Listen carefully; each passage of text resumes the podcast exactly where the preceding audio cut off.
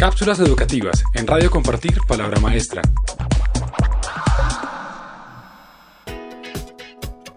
Dinámicas para aplicar en clases, talleres o grupos.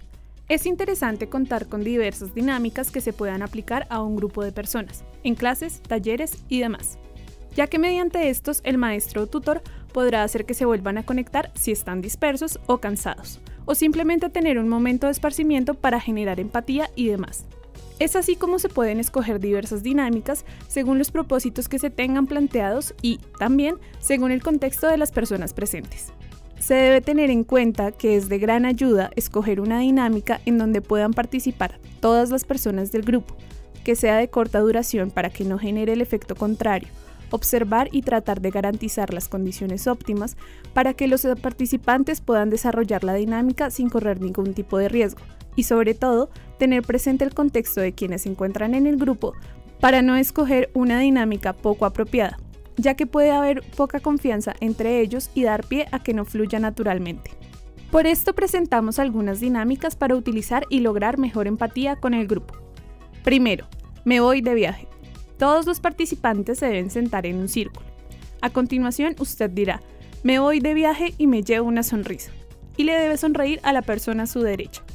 Entonces esa persona tiene que decir, me voy de viaje y me llevo una sonrisa y un abrazo. Y le da a la persona a su derecha un abrazo y una sonrisa. Cada persona debe repetir lo que se ha dicho y seguidamente añadir una nueva acción a la lista. Se debe continuar así hasta que todos hayan participado. Segundo, parejas a ciegas. Debe crear una pista con obstáculos en el suelo para que todos la vean. Luego, los participantes deben formar parejas, en las cuales una persona se pone una venda en los ojos para no ver nada. Después, se quitan los obstáculos silenciosamente y el miembro de la pareja que tiene los ojos destapados puede empezar a darle indicaciones a su compañero para que pueda pasar los objetos, que ahora son completamente imaginarios. Tercero, me gustas porque.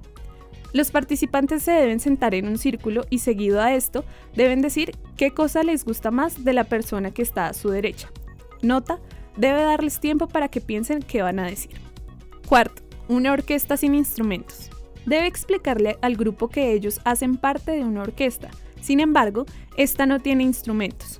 La orquesta no podrá decir ninguna palabra, solo usará sonidos que puedan ser hechos con el cuerpo humano, como palmadas, tarareos, silbidos, etc. Seguido a esto, cada participante debe escoger un sonido y usted les pedirá que toquen una canción que sea conocida para el grupo. Quinto, reflexión final. Esta actividad es de gran ayuda para que los participantes puedan reflexionar sobre las actividades del día. El maestro podrá llevar una pelota pequeña o hacer una bola de papel y pedirle al grupo que la lancen a cada uno por turnos.